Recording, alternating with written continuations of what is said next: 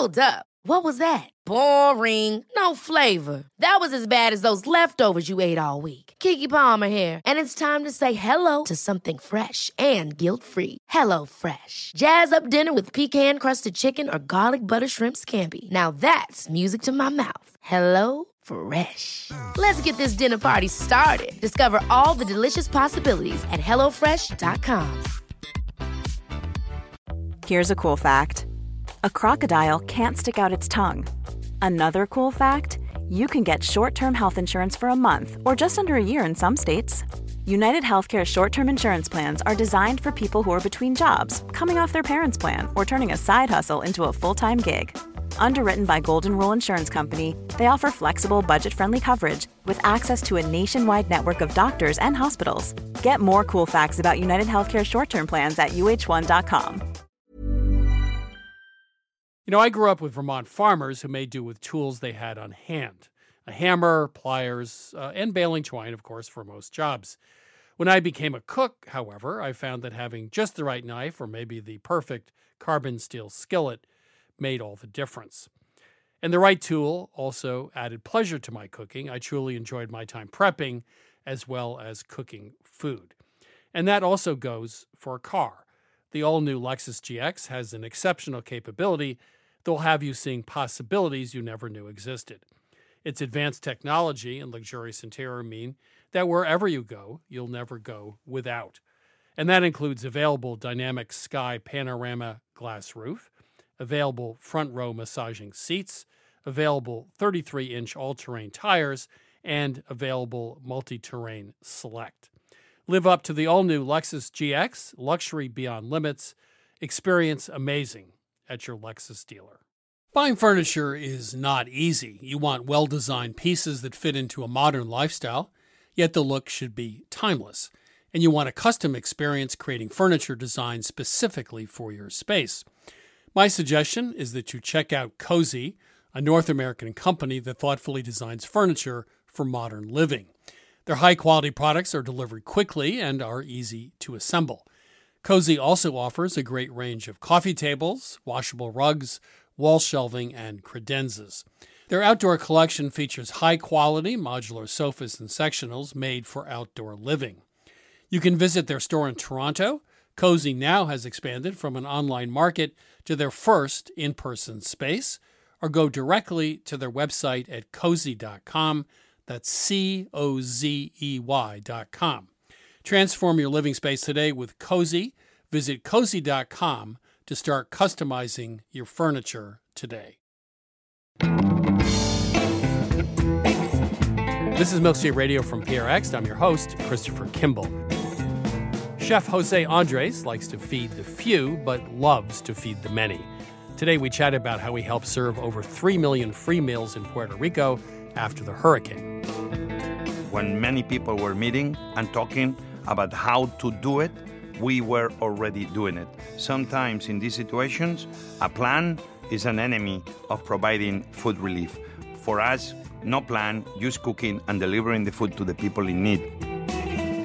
Also coming up, Dan Pashman rails against office fridge theft. We serve up chocolate ginger scones, but now it's my interview with Emmy Cho on her YouTube channel, Emmy Made in Japan. Emmy taste tests unique foods from around the world, including MREs, ready to eat military rations.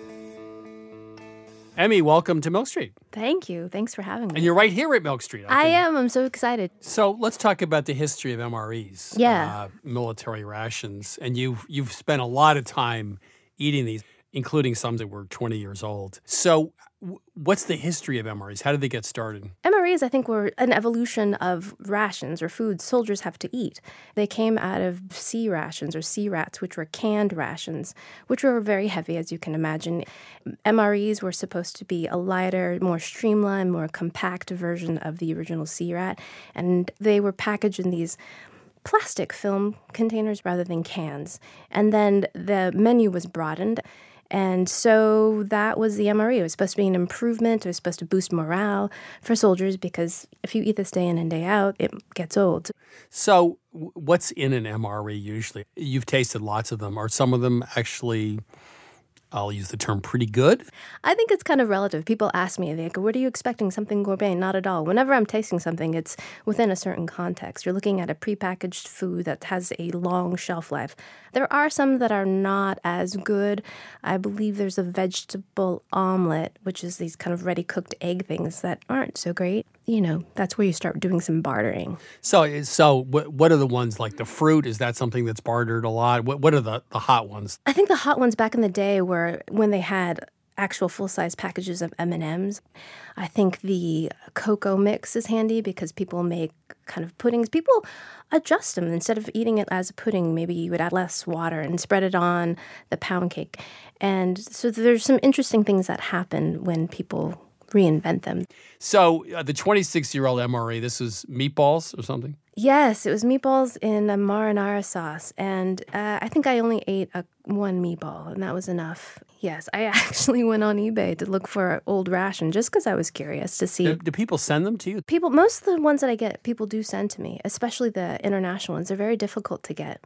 I love being able to compare them to see, uh, get a little glimpse into some culture, what's important to people, or what what's necessary and what's nostalgic.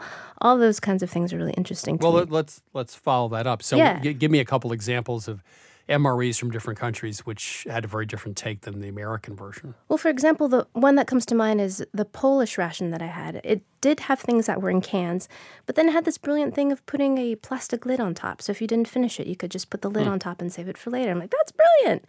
And the food actually tasted quite good. I was really fatty stews. If you like porky fatty stews, it was delicious. There was some meat pates. It's just like, this is great. So our MREs now obviously designed for disposability, weight, etc. Do you think that maybe going back to something that was a little more old fashioned, like the Polish MRE? I mean, is, isn't giving uh, troops food they want to eat kind of an important thing? You yes, think?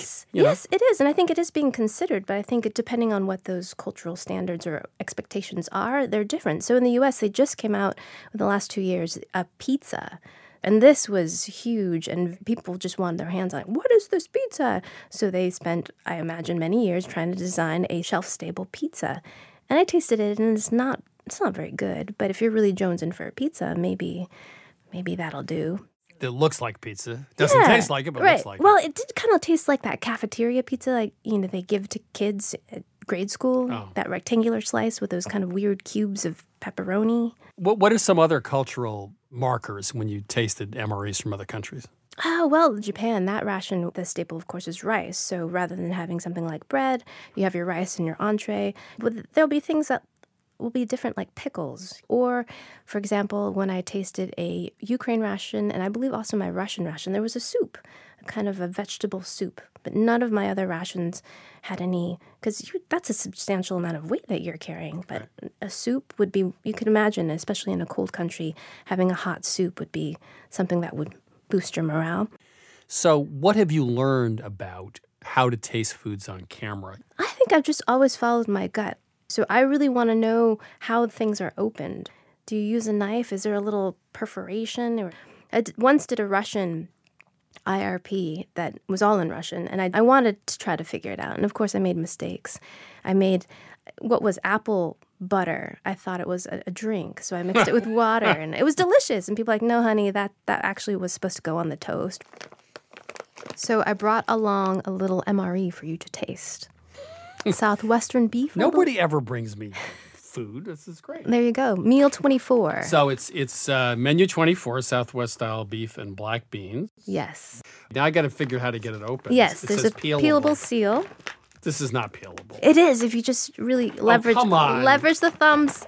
Like I'm sitting here, I'm cold, I'm wet, I'm in the field. you yes. Or you use your jackknife. Okay, I'm using my knife, my pencil thing. Okay, here we go. I got it. Okay, What do you got? so I have the beef and black beans with sauce. Yes. I have uh, tortillas, comma chipotle. That actually sounds pretty good. Chipotle. I don't Yeah. think I've had that one. Hey, okay. I have a beef snack, which sounds really kind of dubious to me. That sounds A terrible. cheese spread, uh, spice pound cake, instant cappuccino powder. You can make a frosting with that. So this is great. So overall, you would put this in your top tier, probably. That's a pretty good one. Yeah, the tortillas actually are pretty good. My guess is on the way to the studio, you're going to snag the tortillas for the ride home. I'm just curious to see if they're they're red. You know, the chipotle tortillas Oh, well, let's see. Hold on. Yeah, they're tinted. they're tinted. They're pumpkin colored. Okay, well, I, here's what we're going to do. Uh, I'm going to give you one of these Tortillas. yeah, tortillas. I think we should and We'll both taste them. We should put some cheese spread on it, don't you think? Oh, this is a whole feast now? Or are we Well, I don't know. Plain tortillas. cheese spread? Okay, cheese spread. They smell smoky. Wow. Something I haven't had before. They're still very soft. Yeah. The texture is a little off-putting. It does have that sort of, you know, it could be sort of a placemat, hmm. sort of a plastic placemat mm-hmm. thing. I'd also point out that you are taking a fulsome bite of this. Always. I'm still going to cook my dinner tonight, but uh, you know, I mean, under adverse circumstances, this probably would be It's chipotle. It's got some smokiness to it. A little tiniest little bit of heat, maybe. The cheese spread is cheese spread, right? and 50 years from now you can come back and taste the cheese spread it'll still be good I'm sure it will be. emmy thanks so much for uh, coming here on milk street My pleasure. Thanks for having me. And and by the way, you're the first guest who's brought me dinner. Now it's an MRE packet, but it's still dinner. Thank you. You're welcome. That was Emmy Cho. Her YouTube channel is called Emmy Made in Japan.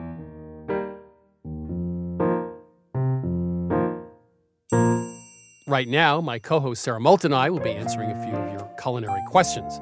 Sara is, of course, the author of Home Cooking 101 and the star of Sara's Weeknight Meals on public television. First, I have a question for you, Sara. So let's talk about basic cookware. Cast iron, stainless steel, enameled, carbon steel. What do you cook with? I actually cook with one of those. Uh, you know, I love this one line of cookware that has a sandwich, you know, so it's several different metals. I just so used to it. I like the way it, it conducts heat. So it's a combination of aluminum and copper and titanium. And uh, it's made by Chantal, and it's very affordable. You've cooked in restaurants. What about carbon steel, which is It's great. inexpensive and, and It's does a good great. job? No, and I- I use certainly. I mean, you know, if you use it enough, just like cast iron, it becomes basically nonstick. Nonstick. It's good stuff. Okay, time for calls. Welcome to Milk Street. Who's calling?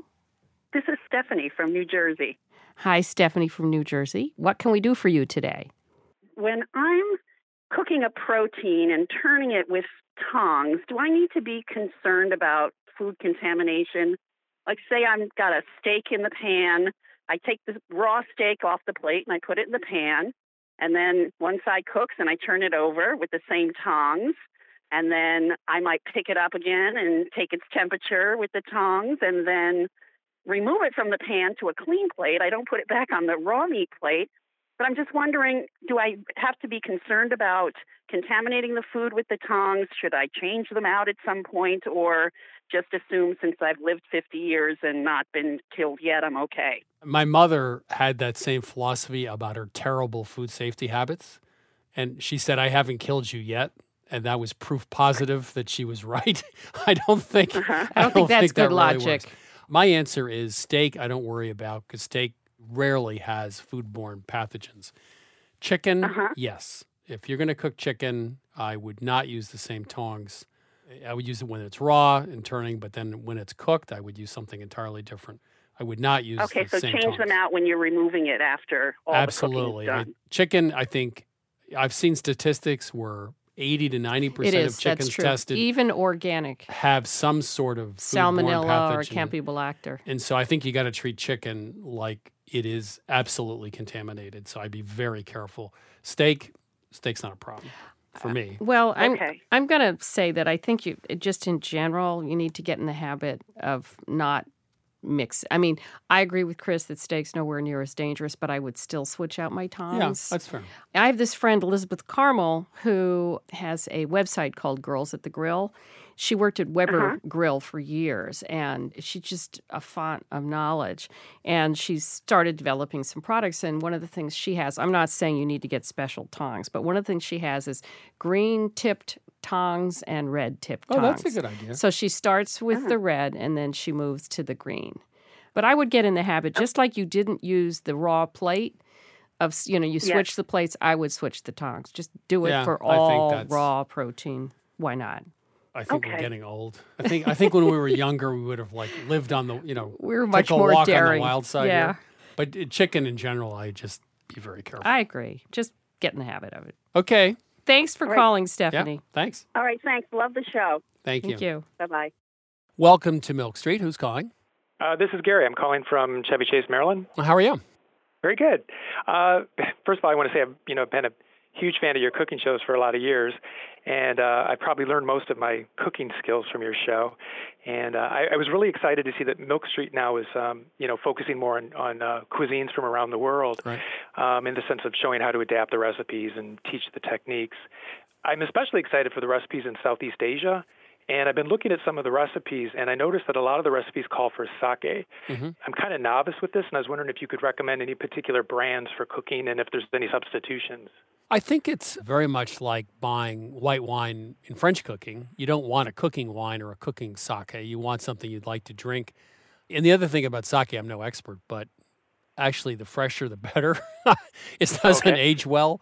So, yeah. And, and so you just want something you want to drink. Now, there's lots of different, an infinite number of choices. Some are very floral, some are very fruity, some are very dry and you know some of them are very expensive some of them are not i'd find something you enjoy drinking and just use that as you would for like a white wine for french cooking don't keep too much of it around a long time because it won't age well in the bottle Okay, okay, that's great. And there's no substitutions at all that you would recommend? Well, like you, there- you couldn't swap out, say, dry wine. yes you could Well, I was going to say I might do the old Julia thing, vermouth, oh here we go dry white vermouth. Yeah. 'Cause you Oh, can I was keep wondering about vermouth as well. Yeah, because you that's a could keep it in the fridge. Yeah. It's a fortified wine. It certainly does not taste like sake, but I think it would That's a work good point. fine.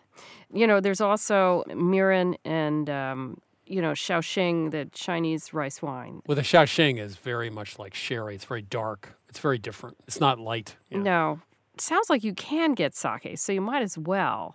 But you know, Julia even used vermouth as a substitute for white wine when she didn't have it. By the way, you keep vermouth in the fridge. And I think Oh, you okay, also, great. once you open sake, you keep that in the fridge too. and you can use it by the way if you're steaming a lot of recipes we steam fish in a Yeah. skillet when you put some lemon slices or parsley stems underneath it you might use mm. half a cup of white wine or a cup in a skillet so if you wanted to use it up that's a great way to say steam salmon in 10 or 11 minutes something like that Yeah, That's that great. would be nice. Well, thank you. yeah Okay. thanks for calling Thank you. Yeah. Okay. This is Milk Street Radio. Please give us a call anytime at 855 426 9843. That's 855 426 9843, or send us an email at questions at milkstreetradio.com. Welcome to Milk Street. Who's calling? Hi, this is Alyssa calling from Nottingham, Pennsylvania. How can we help you today? Great. Uh, well, thank you for taking my call. Um, I'm calling because I've gotten really into making fresh pasta at home, um, and I'd like to make pasta using whole grain flours. Um, I've tried a couple of different types at varying ratios, um, but I just haven't gotten um, a very good texture. And I'd like to make 100% whole grain flour pasta if possible. Um, I'm wondering if you have any suggestions on types of flour to try or tips on how to adjust the ingredients or the technique to improve the texture. Well, the first thing I would say is I mean, I've tried this, is that you probably don't want to do 100%, let's say, whole wheat. I would do a mixture 50 50. Uh, the problem with whole wheat is as you're kneading it or putting it through the press, whatever you're doing, you're going to end up sort of cutting the gluten strands with the sharp pieces of that whole wheat. So you end up decreasing the gluten development. And one thing you want in pasta is gluten. You want that springy texture. I would try 50 50 to start with. Try to get the highest protein flours you can, right? I mean, that would be also helpful too. You mean for the white flour element, half of it? Yeah, but I, I would say 50 50 would be a good place to start.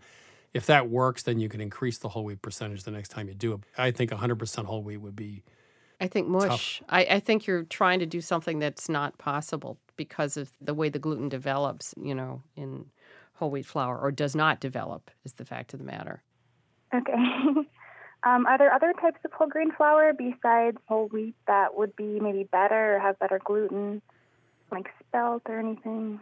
like einkorn or something that old, Yeah. old wheat, yeah, from the 19th century. Yeah, you might, you might give that a shot. But I mean, I, I guess the question is, you know, most Italians buy their pasta; they don't make it from scratch. I- If you wanted something with really great flavor, with interesting flours, that might be a good candidate for buying instead of making. But I, hmm. again, try 50 50. I think whole wheat is really the one you want because you like an orecchiette, which is whole wheat, is delicious. Also, you can use a more robust sauce with a whole wheat pasta, as you know, which is terrific. Mm-hmm. But I, I would try 50 50 and go from there and try to use high protein with the white flour White to make flour. up for the whole wheat. Yeah. Okay, great. Thank you. You're welcome. All right, Alyssa. Thank you. Welcome to Milk Street. Who's calling? Helen from Linfield. How are you? Good. Thank you for taking my call. Pleasure. My problem I've had is um, the last two years I've been making yogurt, and I do it in um, a crock pot. And I um, get milk at um, a local dairy, so it's it's just pasteurized. So I heat it to 180. I let it cool to 110 to 115. Put in my um, yogurt culture and let it sit overnight, and it always came out great until this past February. I had gone away, and when I came back, I started a new one, and um, the taste is okay, but it comes out really slimy, and I can't get it to not be slimy anymore. I've tried different um, starters. This is one of those questions where it's the Sherlock Holmes check off the list. So the milk is exactly the same milk from exactly the same Yes. place. The starter is exactly the same starter, I assume. I've tried different ones, but usually I use like a 5J um, Mhm. starter. And so you've used the same starter before you had a problem and as well as Yeah, after. I always would use my own. I never had a problem. Same crock pot. Yes. Does the crock pot have a removable insert you can throw in the dishwasher? Yeah, I usually um, wash it with hot water by hand, but I yeah, it's removable. I take that and any utensils you use and throw them in the dishwasher and make sure that there was nothing contaminating it for some reason. It's possible that somehow, you know, some sort of wild yeast uh, Mm. is floating around your house Yeah. and somehow got into the yogurt and sort of screwed it up. Yeah, that's what I was wondering, but I, you know what I would do? I would make yogurt and not use that crock pot. Just use a different Oh, method. mhm, That's that's what I good was A- and that, that would yeah. be a good test. Maybe stainless steel. Yeah, that's what I was thinking. That that was the next thing I was going to try. Was Because if it doesn't work in pot. that, you've now eliminated the equipment. But I think I don't know something about uh, you know leaving and maybe the crock pot was not completely clean and there was wild yeast Well, in you there. could test that. Yeah. I would also go for a, if you know somebody else who makes their own yogurt, just gr- grab Um, some starter yes, from do. Then. Actually, the other person said that happened to them too. It tastes okay, but it's just slimy. Yeah. The consistency. Are there crop circles in town? I mean, is there some, do we have an alien presence Well, here? I'm just wondering, does it have to do with the weather? I mean, is this within a particular period? Like, who knows? Maybe there's a time of year when there's more pollen, high pollen time. wild, you know, spores going around. Well, wild yeast. to summarize, uh, dishwasher for the utensils and crock pot, make it without the crock pot, and try somebody else's starter. Those would be the three Okay. things. Yeah. And All if right. those don't work, I will try that, it's and let aliens. us know. Yeah. Report and I will let you know. Thanks, Okay. Helen. Thanks, Helen. Thank you so much. Bye. Thank you. You're listening to Milk Street Radio. I'm Christopher Kimball. Up next, my interview with Jose Andres. That in just a moment. I'm Christopher Kimball, and now here's a word from our friends at Allagash Brewing Company, who love food as much as we do here at Milk Street.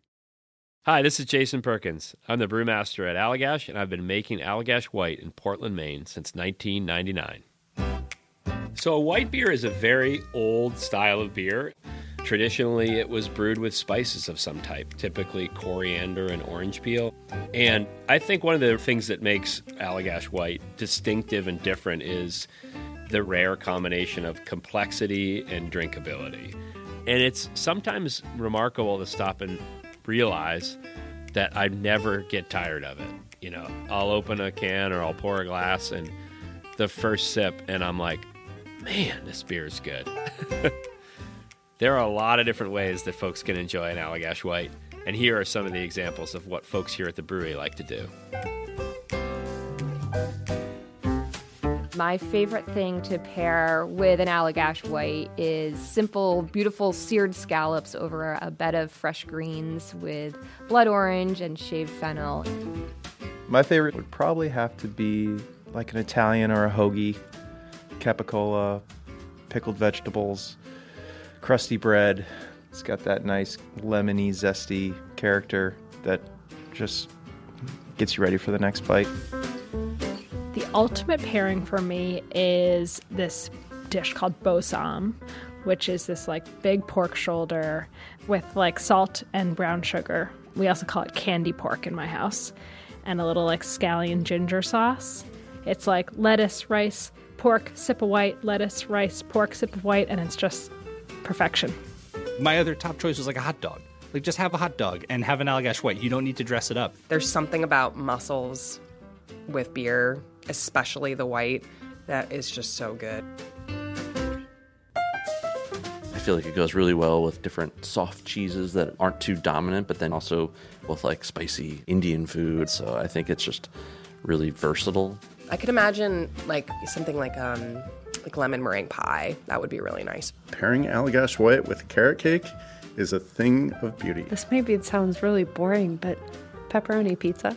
I feel like after a long week, having like a nice warm pepperoni pizza and a cold Allagash White is just like you made it. Like you did your week. You deserve this pizza. You deserve this beer.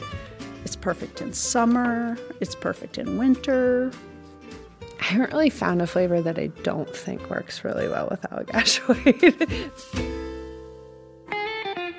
Yeah, so not only do I drink it while I cook, I often cook with it. So if I'm creating some kind of stew, I'll add a little bit of Allagash White to it.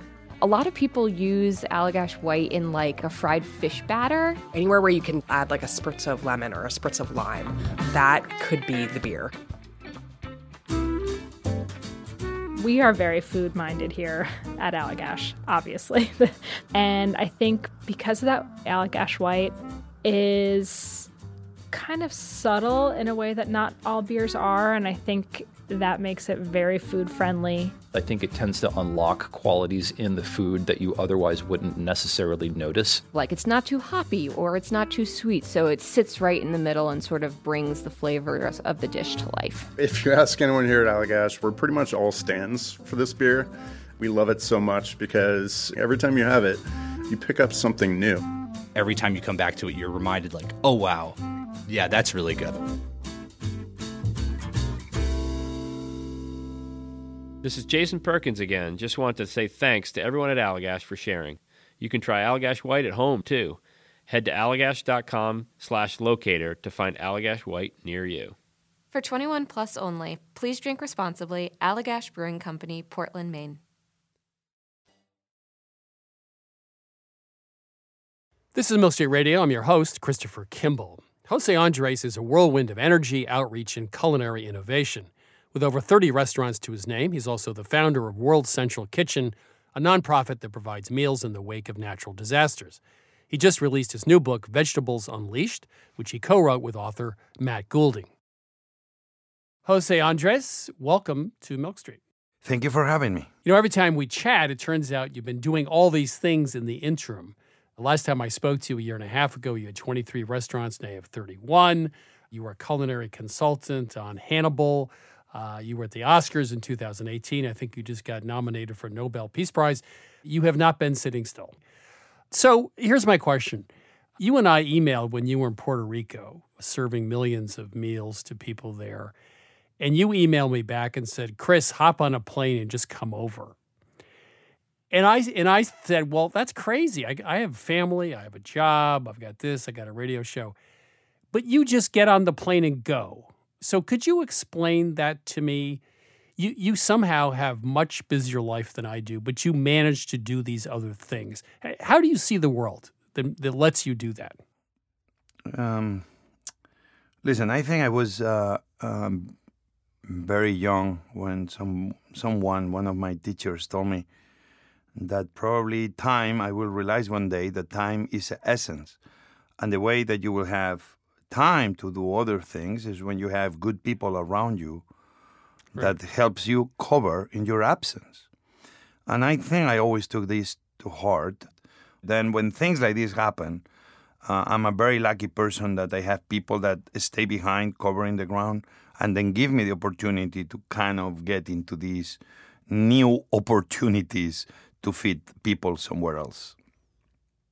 Do you think you get to the point in life with with your kind of career where you're sort of owned by the world? I mean, h- how do you keep the, the personal life as well as this amazing life that you've built and all the people you help?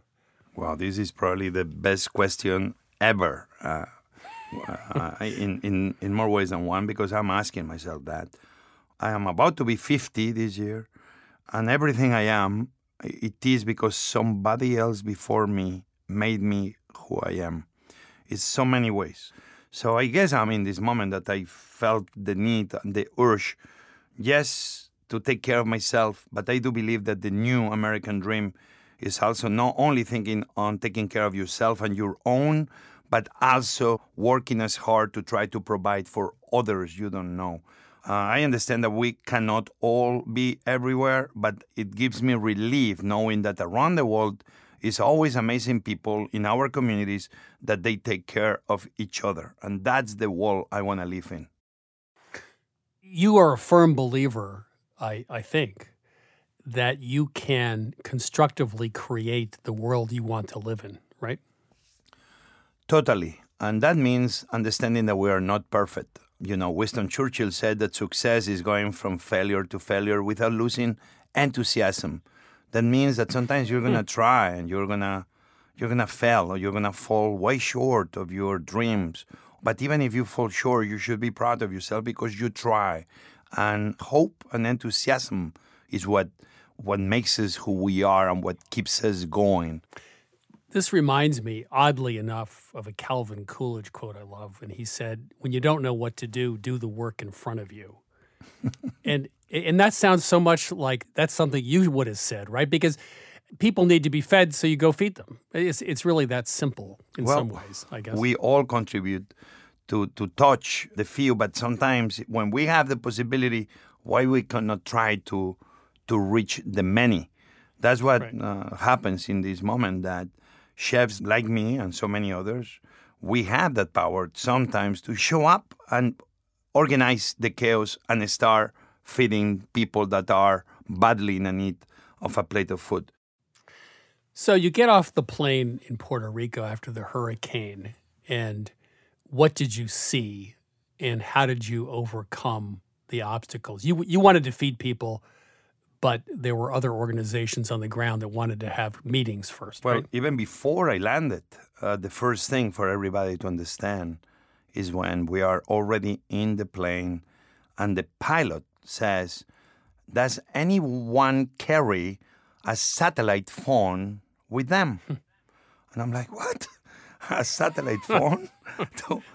and that was the situation in San Juan Airport. Uh, the mm. pilot needed uh, that phone, that satellite phone, if he was going to be able to be talking to the control tower. When I arrived, I very quickly saw that the problem was even bigger than what we saw on TV. And the only thing we did is what we know people are hungry and people were in need of food. The shelves of the supermarkets were totally empty, and we gathered a group of friends and we began cooking. First day, we did 1,000 meals. And you ended up feeding millions eventually. How did you get from A to B? I mean, what were you cooking with? Propane? What, what did you have? What we did was we went to the kitchen of my friend Jose Enrique in the heart of San Juan. We had to be in a place that anyone that wanted to help us could have easy access just by walking. Right. We had some gasoline and some cars. Why? Because in the moment you start feeding somebody, whatever gas is left, they're going to help you because they know you want to help even more people. So very quickly, we are cooks. We always know anyone that has food, uh, where to find it, and we found food that was ready available in the island because they couldn't answer the phone because the phones were not working. What we did, we drove there, and what happened, we found them. And what happened? We opened a line of credit and they began giving us the food. And the only thing I told them, make sure whatever happens that the food keeps coming. So we went for you to understand from 20 friends the first day and one kitchen we went from 20 friends to 25,000 volunteers, from one kitchen to 25 kitchens. Uh, at the end, yes, it's true. When many people were meeting and talking about how to do it, we were already doing it. Sometimes in these situations, a plan is an enemy of providing food relief. For us, no plan, just cooking and delivering the food to the people in need was what we did, and that's what we made a difference. So the motto, I guess, is feed people first, have meetings afterwards. you got it. uh, let's talk about your book, uh, Vegetables Unleashed. Uh, you start with a few statistics. I just read a few of them. The calories from a dollar of soda are 420. Calories from a dollar of broccoli, 39. Increase in food waste in the last three decades, 50%. And I love this one percentage of Americans who do not regularly consume produce at all, 42%. You want to just talk about that for a second? Well, the reason for me to do this vegetable book and concentrate on vegetables is because today our farm bill indirectly through farming, through corn, we are able to subsidize meat. That's why it's so cheap and that's why it's so ready and so findable anywhere. But big big part of America has no access to vegetables and fruits and when they have access it's expensive. You have a great quote in the book. You say, unlike meat, fruits and vegetables offer a mystery that lingers long after you stop chewing. Yep. I mean, uh, it's far away more sexier to have uh, a good bite of a juicy pineapple than needs to have a steak. And I, I'm a meat guy and I love steaks. But the truth is that I have the pineapple that is aroma is all around me. Uh, it's fresh, it's juicy from the beginning to the end. It's like day and night. It's funny because you sometimes disagree with sort of the conventional wisdom about buying food. So, so talk to me about this whole notion of, you know, food from a distance versus local food. You, you have a sort of different take. Well, uh, I always been trying to argue against myself. I think it's a very good game. I think all we should be doing this. I remember a few years ago, I was in Napa Valley and we were uh, in a food conference the conference was about local and seasonal. And I saw some chefs that they were complaining, like, we need to be doing more local, more seasonal. I don't understand the chefs that don't do local and seasonal. And that same chefs was drinking champagne from France, and the jeans were made in Cambodia, and their shoes were made in China. and I was like, really? I do believe that pragmatism wins the day. I do believe that when it's local and it's seasonal, we need to be there supporting. But with all the issues we face, being pragmatic, I believe, wins the day. Some people even estimate that 30 40% of the food production of planet Earth goes to waste. We need to make sure that the systems of distribution are so organized that we can make sure that when we have extra food somewhere can reach where people are lacking food. Let's turn to cooking vegetables for a moment. Uh, in Vegetables Unleashed, there's a lot of things you say in here that most people don't know, or it's a different way of looking at vegetables. So, give me three or four basic concepts here that would help me and other people think in a new way about cooking vegetables. Well, one of the things I mentioned in the book, I think we dedicate an entire page on boiling water. Right. Quite frankly, I grew up with my mother always putting a pot of water on the fire, and she will put potatoes. And once the potatoes were about to be done, she will add or green beans, or asparagus, or broccoli, or cauliflower. And in the moment those vegetables were cooked, she will strain the water, and then she will put all these potatoes with the vegetables on the middle of the table, some olive oil, some Spanish pimenton or paprika, maybe some vinegar, and that's it.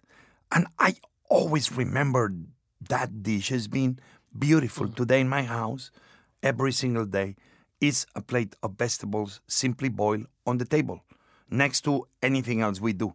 Sometimes the best recipe is the one that you make with love and that doesn't take a lot of time for you to spend on the kitchen. You also, I, I, just have to mention it, you have a recipe for compost potatoes, which uh, is pretty interesting. This one, everybody, I know I'm going to be getting a lot of praise or a lot of hit for it. So, what's the idea of the compost, um, the vegetables that are about to become compost, and to cook with those same vegetables? It's almost like the entire 360 degrees circle of life And all of a sudden, we had a lot of coffee grinds, and I think we had onions, and we had leeks, and we had corn, and we had tomatoes, and we put it in the oven in a terracotta plate. And guess what? We took them out, the potatoes were cooked, was all this amazing aroma and smell coming from the oven. And we began eating the potatoes with some butter and some salt, and they were delicious. And so we put it on the book. Do you think if you are, let's say, in America cooking Ethiopian food or Peruvian food, do you, do you think that informs you a little bit about someone else's culture? It's a way of introducing other people to you or not? Totally. When you have immigrants, they always enrich every city, every nation they come to because they bring with them who they are. And in the process, we all become better. So, restaurants to me, they've been this amazing way to make sure that different cultures from around the world, we will see that at the end, we are much more equal than we are different.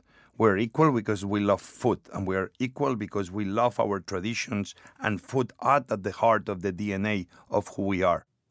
You're an immigrant unabashedly. It's very much a part of who you are. You feel very strongly about how America welcomed you and gave you an opportunity. What would you say about America as an immigrant experience? Well, I will say still today is the land of opportunity.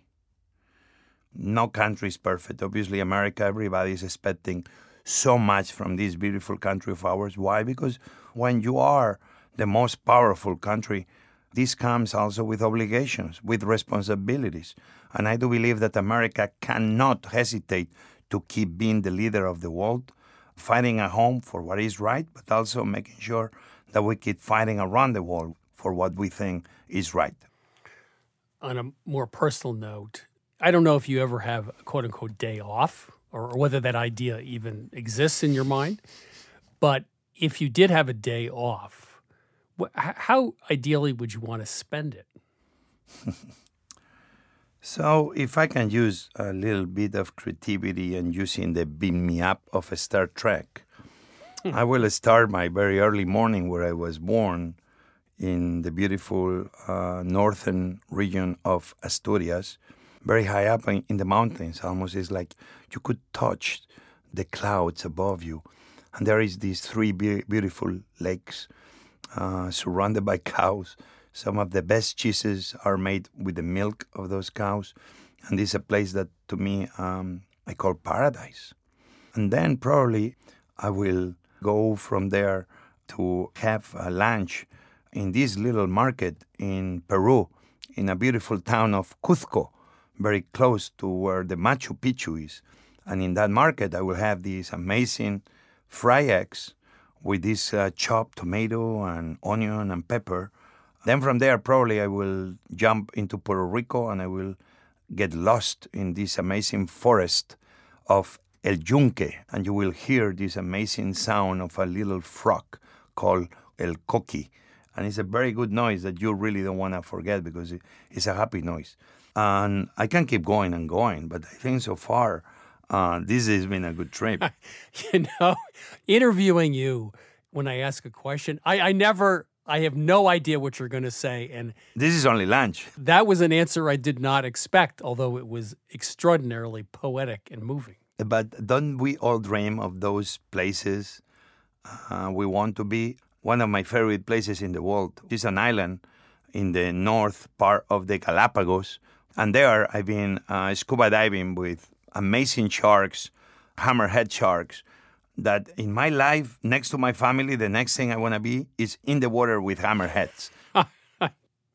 if you're not afraid of swimming with hammerhead sharks, uh, what are you afraid of? You know what I'm afraid of? I'm afraid of, of humanity giving up on itself, of not giving a damn of those that are not like us. But at the same time, being afraid is only a way used to be alert. But being hopeful is a way to take action. Jose, thank you so much uh, for joining us on Milk Street. And uh, I need to get down and say hello soon. or I go up and I say hello to. I miss you, my friend. Big kiss and congrats on everything you're doing. Thank you.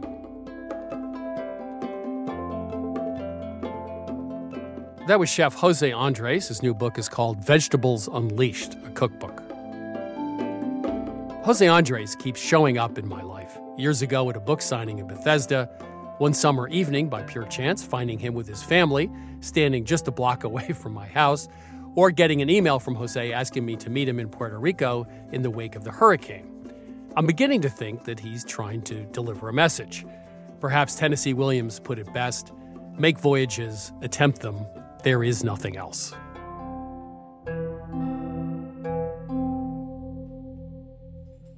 It's time to chat with Lynn Clark about this week's recipe chocolate ginger scones. Lynn, how are you? I'm great, Chris. You know, I spend uh, some time up in Portland, Maine. It's not far from Boston. Uh, in laws live there. And Tandem Bakery is one of those great bakeries. They, there's a lot of them in Portland, but I love Tandem.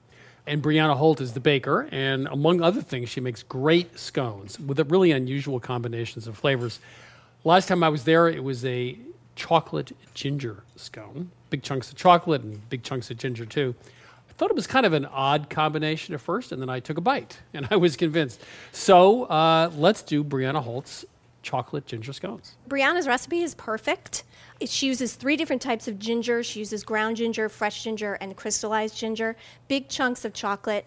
It has a really nice craggy exterior, but really soft and fluffy on the inside. Uh, the only problem with her recipe is that it's bakery production sized, so huge quantities. We needed to scale it down for the home cook, and that is tricky when it comes to baking. Because things work on a big scale don't always work well on a small scale. Unfortunately, Unfortunately. not. So we start with the dry ingredients. That's the flour, the sugar, some warm spices, a little bit of black pepper, which is kind of one of her hallmarks of combining sweet and savory flavors, uh, the leavener, and that gets mixed together. And then half of that goes in the food processor, and you add really cold butter to that and process just until those pieces of butter are about pea-sized pieces. So you and I have made scones hundreds of times. Never together, I'd point out, but in our separate Probably households. not. And you take all the dry ingredients and all the butter and put it together at one time, and now she's doing half the dry ingredients. Why? So that's actually something we discovered here at Milk Street. We found that in order to get the butter incorporated really well and get everything sort of a uniform size piece of butter, only adding half of those dry ingredients allowed us to do that without softening the butter too much. Some pieces would get really too soft, other pieces were too big. So this really incorporated it well. So it was a Milk Street trick. It was. Okay. So now we have a dough, and what do we do? So we put that in to a bowl, add the rest of the flour, add in the crystallized ginger and the chocolate, and then you want to toss this really gently together. We should be using sort of like the claw hand to toss this together. We add buttermilk to this. That's the liquid ingredient we're using here. But you want to do that in three additions and really sort of gently combine it.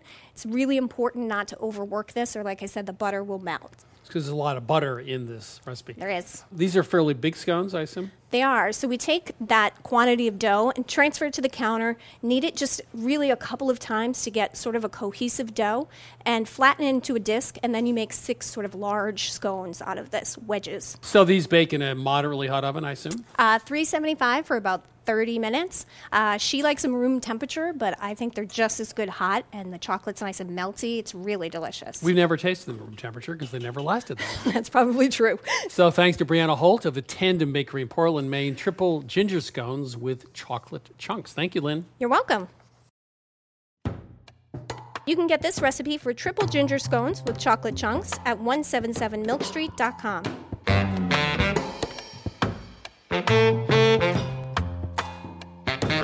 You're listening to Milk Street Radio. Coming up, Dan Pashman and I discuss the politics of the communal office fridge. We'll be right back.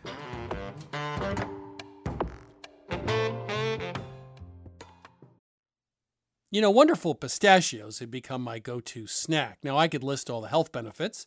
They're a good source of protein, fiber, and unsaturated fats, but for me, flavor comes first, and that's why it's pistachios, not peanuts, in our household. Wonderful pistachios come in a variety of flavors and sizes, including sea salt and vinegar, chili roasted, and smoke barbecue. Check out wonderfulpistachios.com to learn more. That's wonderfulpistachios.com. You know, I grew up with Vermont farmers who made do with tools they had on hand a hammer, pliers, uh, and baling twine, of course, for most jobs. When I became a cook, however, I found that having just the right knife or maybe the perfect carbon steel skillet made all the difference. And the right tool also added pleasure to my cooking. I truly enjoyed my time prepping as well as cooking food. And that also goes for a car. The all new Lexus GX has an exceptional capability that will have you seeing possibilities you never knew existed. Its advanced technology and luxurious interior mean that wherever you go, you'll never go without. And that includes available dynamic sky panorama glass roof, available front row massaging seats, available 33 inch all terrain tires, and available multi terrain select. Live up to the all new Lexus GX, luxury beyond limits.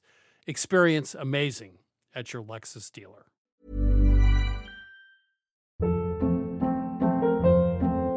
Hold up. What was that? Boring. No flavor. That was as bad as those leftovers you ate all week. Keke Palmer here, and it's time to say hello to something fresh and guilt-free. Hello Fresh. Jazz up dinner with pecan-crusted chicken or garlic butter shrimp scampi. Now that's music to my mouth. Hello Fresh. Let's get this dinner party started. Discover all the delicious possibilities at hellofresh.com.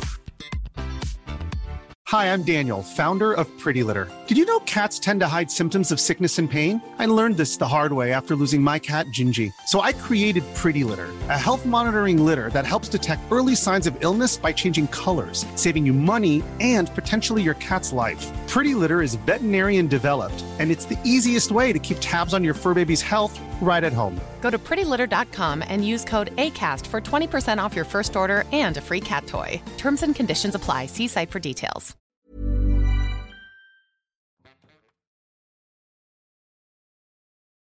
This is Milk Street Radio. I'm Christopher Kimball. Now it's time for some culinary inspiration from one of our listeners. Hi, this is Cooker Lady Debbie from New Jersey. My tip is about vanilla beans. I take two or three vanilla beans and I push them right into my sugar container. Voila, I have vanilla sugar. It flavors my sugar, so if I'm adding it to coffee or something like that, it has much better flavor. It's a great tip and you use less vanilla. Thank you. If you'd like to share your own culinary tip on Milk Street Radio, please go to 177milkstreet.com slash radio tips. One more time, 177milkstreet.com slash radio tips. Next up, it's the uncensored Dan Pashman. Dan Pashman, how are you? I'm doing well, Chris. You know, I've never had the opportunity to visit you at Milk Street headquarters, but I would assume that you have refrigerators there. Yeah, yeah, we do. And I'll I'll bet that there's some refrigerators that are like for recipe testing and development. That's like for the, the work that's being done. But then there's other refrigerators, or at least a refrigerator that's like an, a staff office fridge, like for people to bring in their lunches and whatever. Yeah, there's one half size brown plastic fridge that sits by the water cooler, and all of our 40 employees have to cram things into a space the size of uh, about four lunch boxes. Which creates an issue, and, and this is what I want to discuss with you is the overall issue of office fridge theft. Office refrigerators all across this land, Chris, people are stealing other people's lunches. What what can folks out there do to prevent office fridge theft? Well, well, first of all, what's being stolen? If you bring, is someone stealing your lunch, or they're taking your Yes. yogurt, or they're They're taking st- your what? All of the above. Really? Kombuchas, bottles of ketchup, a whole sandwich. Sometimes people are opening up a plastic container of food and eating some of it out and then putting it back half Really? eaten. there are some depraved creatures out there, Chris, let me tell you. And so, right? and so, what's your theory about why this is happening all of a sudden? Well, well, I don't know that it's all of a sudden. I think it's been happening for a long time, but I think maybe there's more conversation around it now in the age of Hmm. social media. I think it's a power move. Is really why they're doing it. I think that the people who do this on a regular basis are people who feel disenfranchised and they feel like this is a way to to strike back. But but there are things that you can do. You know, there are things you can do to protect yourself, okay? Okay. First of all, I think that sometimes people get too hung up on refrigeration. If you brought in your food that morning from home, there's almost no food in the world that needs to be refrigerated for the four or five hours until you eat it. If you're going to put it in the fridge, store it in an opaque container. All right. Google did research at their headquarters. You know, Chris, all these dot com places have all this free food in the in the offices. And Google has they had like a bunch of junk food and then they had like healthy snacks and they wanted to get their employees to eat the healthy snacks, but they didn't want to take away the unhealthy snacks because that would seem too authoritarian. So what they did is they put the unhealthy snacks in opaque containers and the healthy snacks in clear containers. And they found that because it was easier to see what was inside the clear containers, people ate more of the healthy snacks. So don't make it too easy for people to see what your food is. Wrap it well and, and in an opaque container and shove it in the back of the fridge. The average office fridge thief is not going to go digging. Is this They're why- looking for easy so prey. One of our most successful corporations, the Google, this is what they're spending their time on. Is, is, is They got money to burn, Chris. okay, so opaque container that's hard to open in the back of the fridge. Okay. Uh, right. And then if you find yourself being a repeated victim, I have heard uh, stories that people um, putting an insane amount of hot sauce or hot peppers in their lunch so that the, the thief takes one bite and is like scarred forever and never bothers you again. I will say, I think that the angry note or the all staff email, which is a common approach, that's entertaining. And if you want to entertain your coworkers, go for it. But I don't think that helps. In fact, if anything, I think it probably encourages the thief because it gives them the attention that they crave. So what, what about you know some some containers are very hard to open. What what about a, the most difficult container to open? That would be my first place to go. I think that's a good move. I mean, you know, you, maybe you got to child-proof your situation there. But you know, Chris, I, I think the the solution to this problem and, and how the office fridge should be managed says a lot about the way we think society should function. You know, because the office fridge is a shared resource. And then there's the foods that we all bring in. But let's say that you bring in a jar of hot sauce. Well, I might I might like a few dashes of hot sauce in my food. Does that mean I now have to bring in my own hot sauce and you're going to bring in, you know, do we need is all 40 Milk Street employees each going to have a salad dressing and a hot sauce in the fridge all simultaneously? You know, that's a waste of space. It's a waste of communal resources, right? Shouldn't we all come together and share resources? Then again, some people would say, no, look, you know, to each his own, like libertarian, live in a cabin in the woods, and, um, you know, every, every person for themselves. So okay, you're suggesting that some of the things in the office fridge should be shared resources, and other things are private property. That's right. That's exactly right. Just like anything in society, you know, we, we all pool resources to get the roads paved and for schools and for police and fire departments and all these things. So, shouldn't the office fridge be managed in a similar way to some degree? Well, then there should be two office fridges: the communal one and then the private property fridge. Interesting. And and how do we determine each individual's obligations to the communal fridge? This is like Lord of the Flies, right, or something? Is that, is that where we're headed here? well, it, it could be, but you know, it's like, I mean, sh- should the people who take more from the communal fridge provide more? Should the people who make more money in the office, the higher salaries, should they provide more? I mean, should it be from each according to his ability, to each according to his need? What what should be our guiding principle? You know, I, I, I would let chaos reign and let people figure it out on their own. That's what I would do. Right. So you're a Lord of the Flies. You're you're, you're gonna you're not gonna take my communist manifesto bait. So, so just to summarize here, so your solution to this problem is a communal set of rules and regulations around the use of the fridge. Well, I- I think you're right that if you bring in your own food, like a sandwich or a lunch or a salad or something, and you put that in the fridge, like that's yours. Right. But condiments, seasoning, sauces, I mean, first of all, just space efficiency, like you should share. But I also think that in offices today, even with all this move towards open workflow plans and um, low walls, and we're all sitting on top of each other, I think that still people don't interact much because we're all looking at our computers too much. And I think that the idea of having this space where we all we come together and oh, you need some hot sauce? Here you go. You need some ranch dressing? There you go. Oh, I got some Maldon salt. You know, it turns lunchtime into a communal activity, and I think that that's kind of fun. Fair enough. If I have to buy a couple more bottles of sriracha than I use, you know, that's my contribution to the greater good. Well, that's good. You're you're not tyrannical. Dan, thank you. Uh, condiments should be shared. Don't touch my sandwich. Fair enough. I'll take that deal. That was Dan Pashman of the Sporkful. That's it for today. If you tuned in later, just want to listen again, please download and subscribe to Milk Street Radio on your go to podcast app. To learn more about Milk Street, visit 177milkstreet.com. There you can download each week's recipe, take an online cooking class, or order our latest cookbook, Milk Street Tuesday Nights. You can also find us on Facebook at Christopher Kimball's Milk Street, on Instagram and Twitter at 177 Milk Street. We'll be back next week, and thanks, as always, for listening.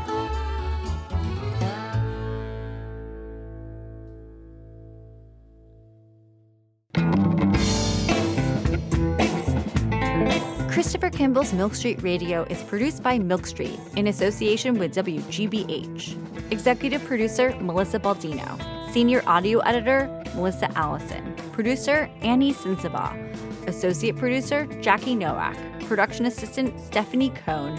And production help from Debbie Paddock. Senior audio engineer Douglas Sugars.